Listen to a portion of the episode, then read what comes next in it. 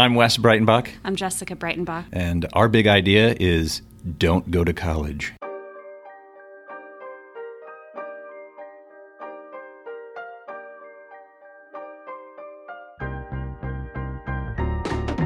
Hello, everyone, and welcome to the Big Ideas Welcome podcast. This is Chris McAdoo, as always, honored to be in your ears and back with, well, a throwback episode. It's just a conversation with Wes and Jes Breitenbach of Crown Upholstery here in Knoxville, Tennessee, proud members of the Maker City, which you should learn more about at themakercity.org. But Wes and Jes have built a not just a business, but a life together over a couple decades. A decade here in Knoxville that has seen their business grow and grow and grow. They talk about college, they talk about not going. They talk about what it means to be a skilled craftsperson. Who do you surround yourself with to learn? Who do you share that life with? Who do you share that community with? They take an absolutely amazing, thoughtful, intentional approach to their craft and to their business. And I think you're going to love this conversation as much as I did. It will challenge your thinking about what that path is, what societal expectations think you should do versus what's right for you in your life. As always, Big Ideas Welcome is brought to you by the Knoxville Entrepreneur Center, a business accelerator located right in the heart of downtown Knoxville, Tennessee. Uh, learn more at knoxec.com com. Also, a shout out to Jalen Baker. I hope you have enjoyed these last few episodes with our 100, 100 Knoxville mentors and entrepreneurs as much as I have. We've got a few more of those coming your way in the new year, and then season three is on its way. I hope you enjoy this podcast as much as I enjoy making it and as much as the team enjoys bringing it to you. Here we go Let's challenge some assumptions. Let's dig into craft and community with Wes and Jes Breitenbach of Crown Upholstery.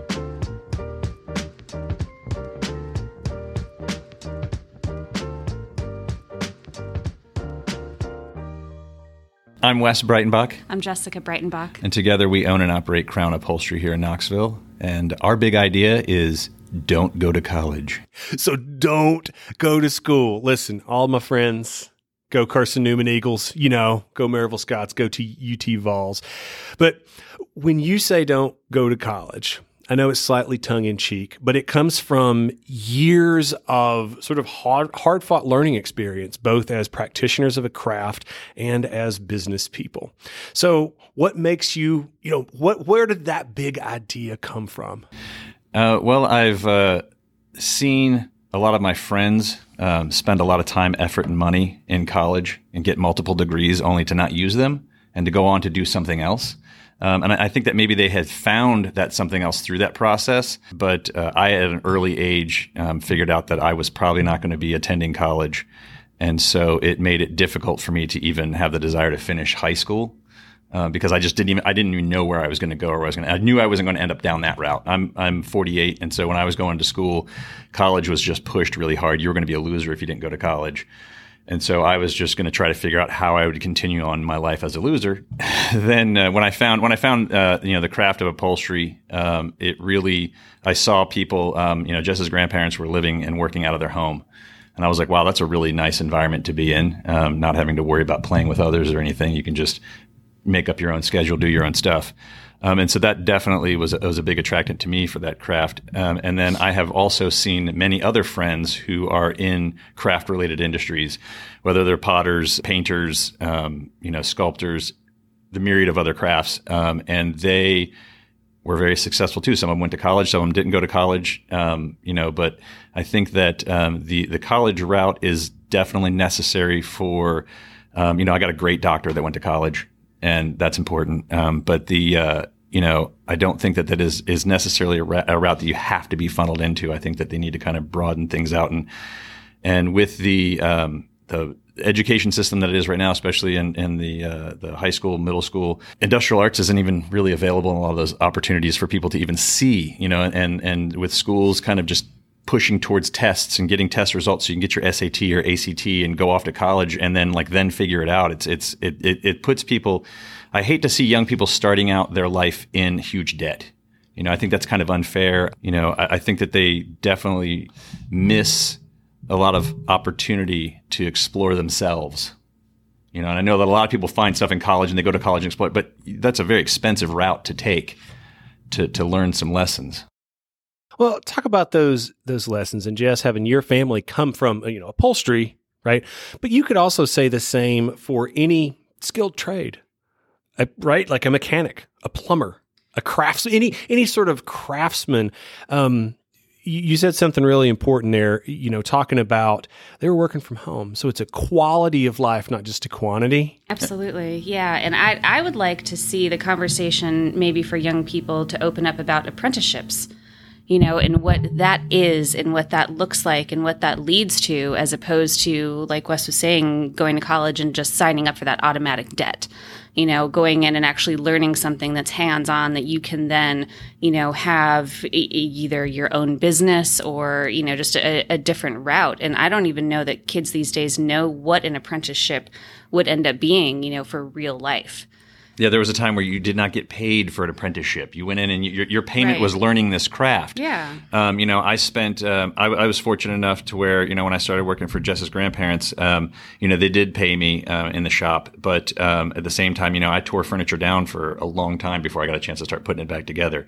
And I think that our our society is kind of has that instant gratification sort of. Um, you know, uh, culturally, they, they're just like, you know, I want to order it now. I want to get it now. I want it at the door now and you know learning things it just it it's the complete opposite of that. It's lots of trial and error. You know i've been doing this for over 25 years and i'm still learning new things. I'm still getting projects in that i've never done before and i'm still having to figure those things out.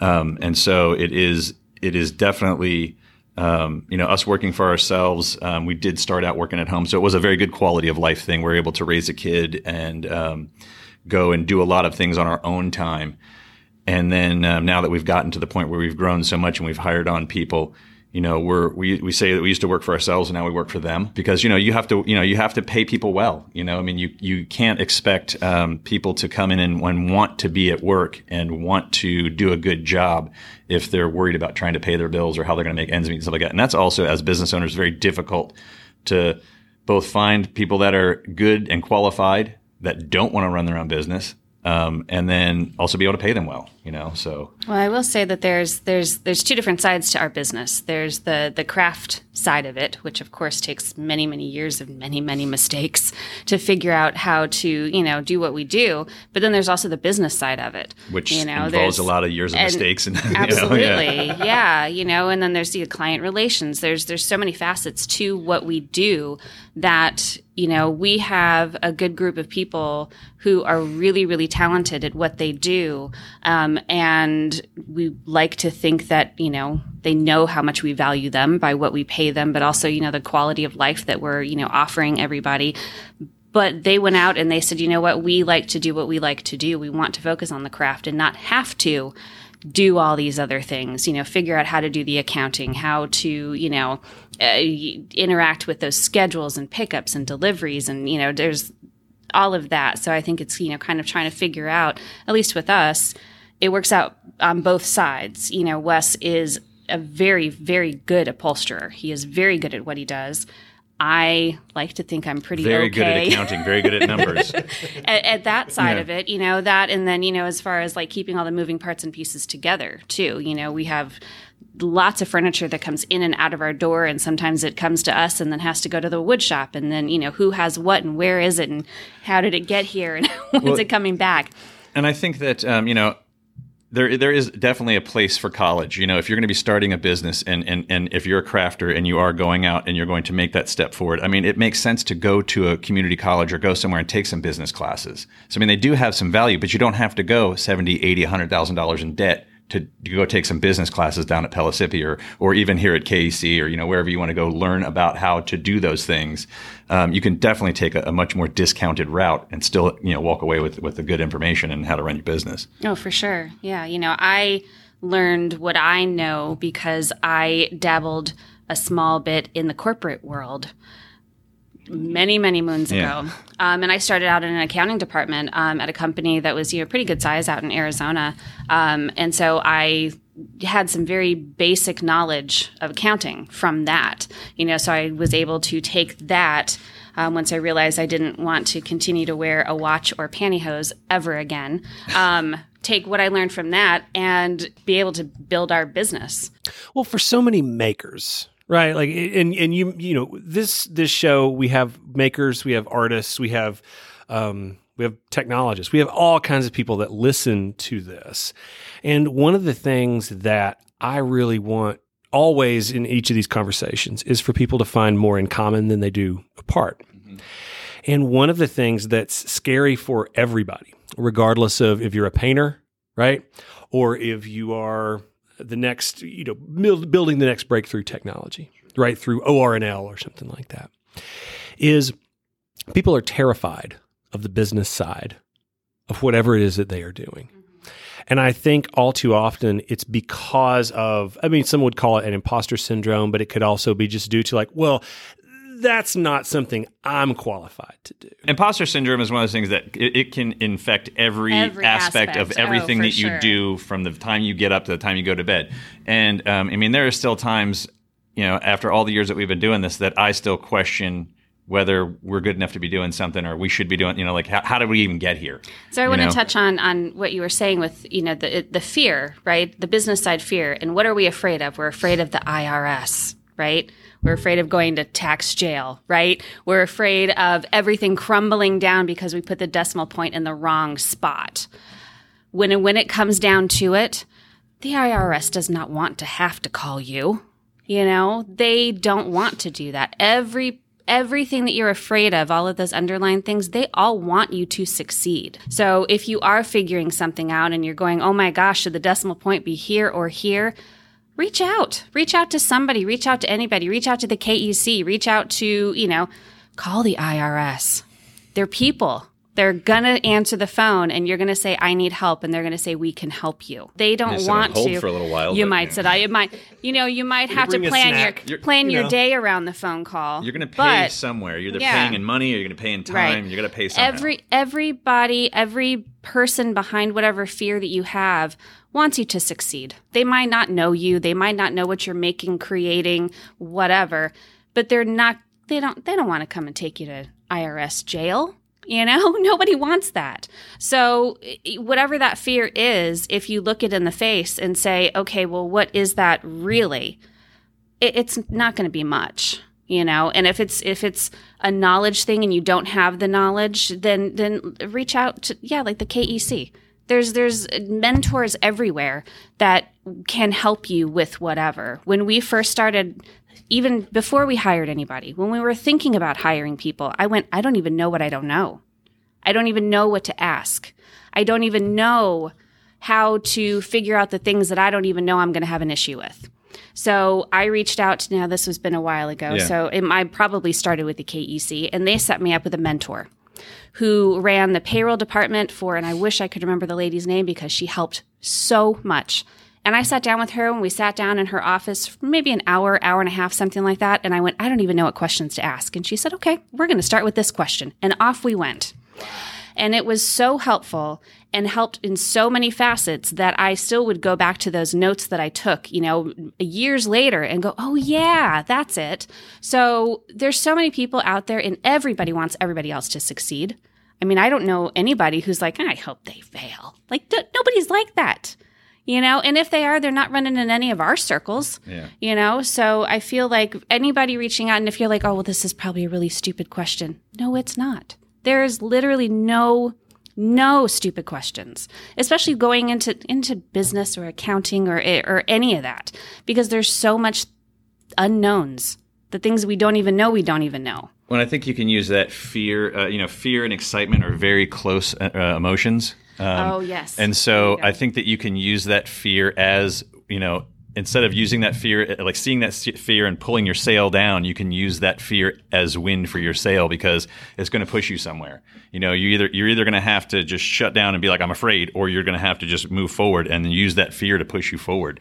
Um, you know, there's been lots of times over the years where we have been very fearful of situations and but we look back and we go, well, we've made it through other things, so we're just going to keep the sail up and keep Yeah. Mm-hmm. going forward. And uh, you know, I mean, it's to to look back now and go, and and you know you know travel back in time and tell myself everything's going to be okay it's not going to help because i'm still i was still scared back then you know i was still nervous i was i was relying on trying to support not just a family but then a house and pay for all these other things and you know it's all coming from your hands and you think about you know if i'm walking down the stairs and trip and fall and break my arm we're done you know and you know and and that kind of leads up to now we have and to the point where we've grown to where we've purchased real estate. Um, you know we have purchased um, commercial and residential real estate. Um, you know, we have employees and all these other, and there's all fears that come with that because what if I don't bring in enough work to pay these people, or or what if I, you know, I can't make my my bills, and so I mean that that's definitely fears, but those have all been sort of pushed aside because I keep looking back and I go, every time I get that fear, it's handled.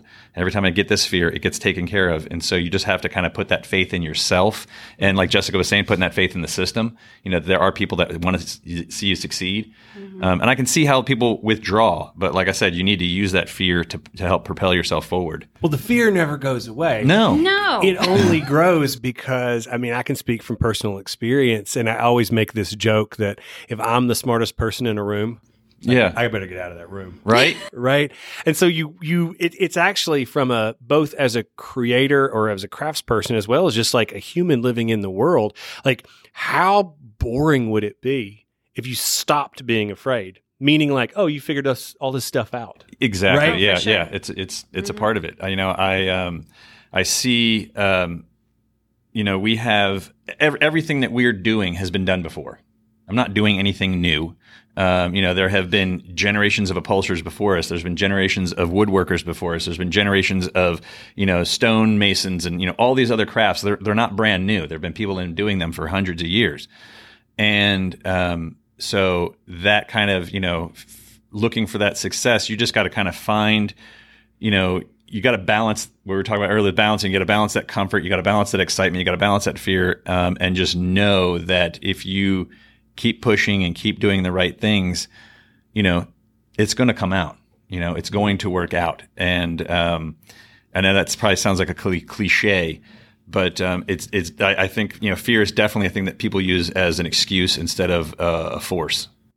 Well, and so, so to kind of go all the way back to our initial big idea, which is slightly tongue in cheek. Sure, sure. you know Absolutely. don't go to don't go to college but but what you really are talking about is it's not about the learning experience in an institution that is either bad or good it is do you allow yourself to learn do you allow yourself to find your people and, and i love that what you said you know jes about you know maybe there's all these negative people out there but they ain't coming to your house for dinner Right.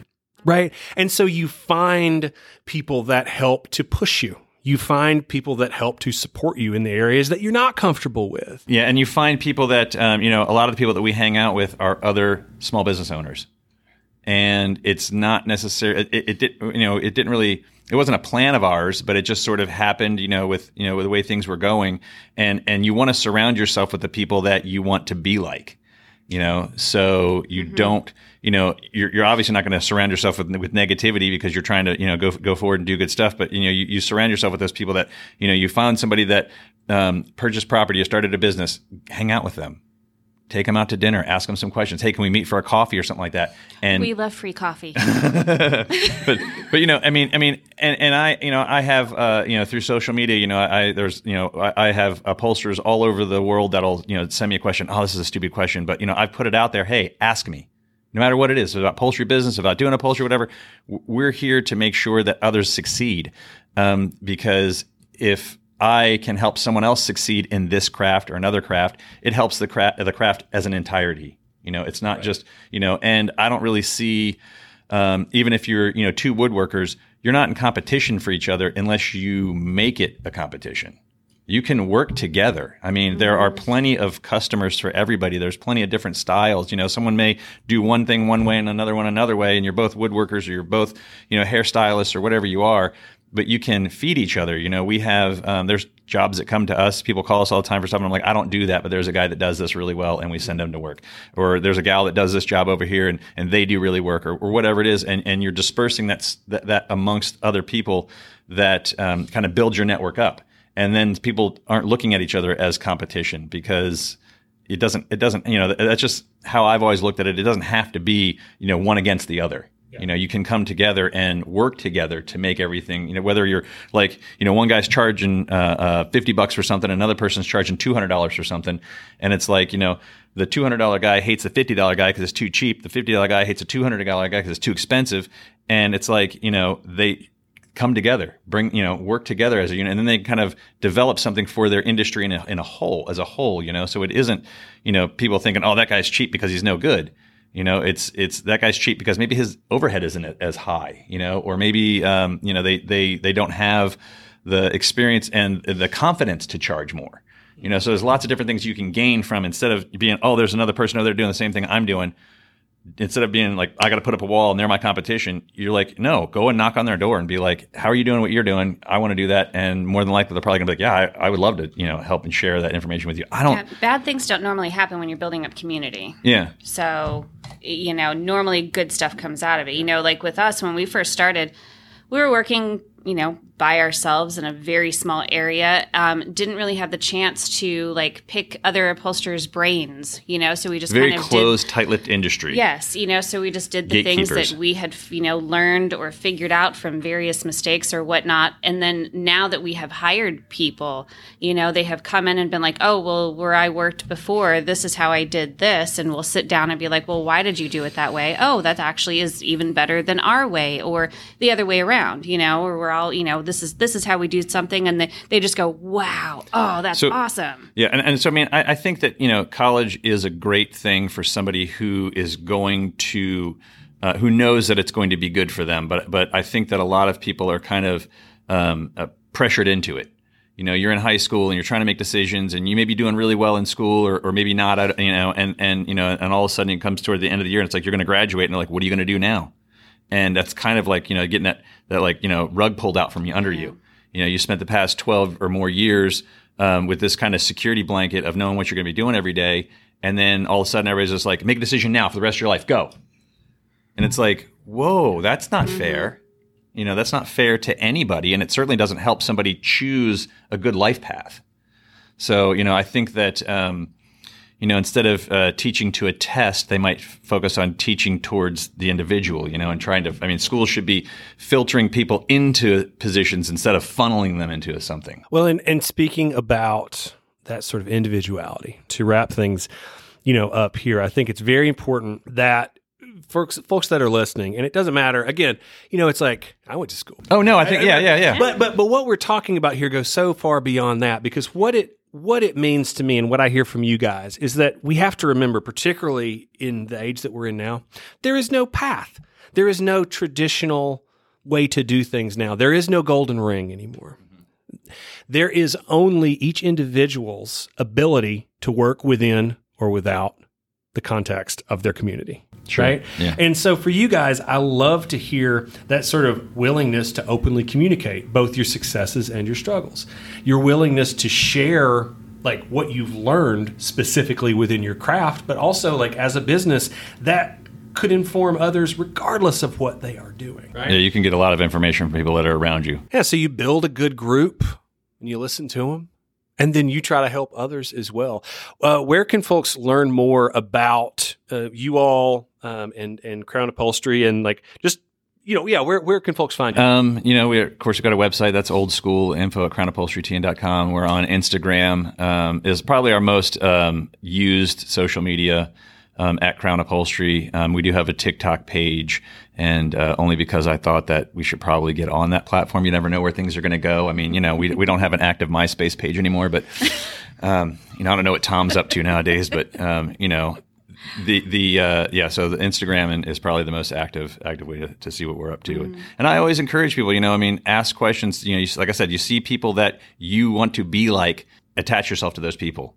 You know, you you make your make yourself useful to those people in some way, and and they will want to be with you, and that's sort of building your community. So. No, I think that's that is beautiful. You guys are a wonderful sort of example of you know the people that are doing big work here in Knoxville. So if you're not listening from Knoxville, Knoxville is known as the Maker City, and one of the things that we make is more people that make right. Make, make connections. we and make connections. You yeah. make people. You make smarter. And I encourage everybody to follow, um, follow Jes and Wes's lead. It's like learn something, understand that your path is your path, and that like, and I and I think you know it's sort of like riding that fear out. Yeah, absolutely, absolutely, and and you know, and just accept things. I mean, we accepted long long ago that we were never going to be rich financially, um, but we have our own time, and we're able to now provide um, that same lifestyle for other people. And I mean, I when my head hits the pillow, I feel really good about that. Awesome. Well, I hope y'all feel really good about meeting Wes and Jes. This is Chris McAdoo, as always, honored to be in your ears with the Big Ideas Welcome podcast. Y'all, let's get to work. Thanks for listening to the Big Ideas Welcome podcast. This show is produced and edited by Anthony Palmer and is part of the Palm Tree Podco network of podcasts. Big Ideas Welcome is hosted by Chris McAdoo and brought to you by the Knoxville Entrepreneur Center, a nonprofit business accelerator located in the heart of downtown Knoxville, Tennessee. You can learn more at knoxec.com and submit your own big ideas and entrepreneurial adventures at madeforknoxville.com.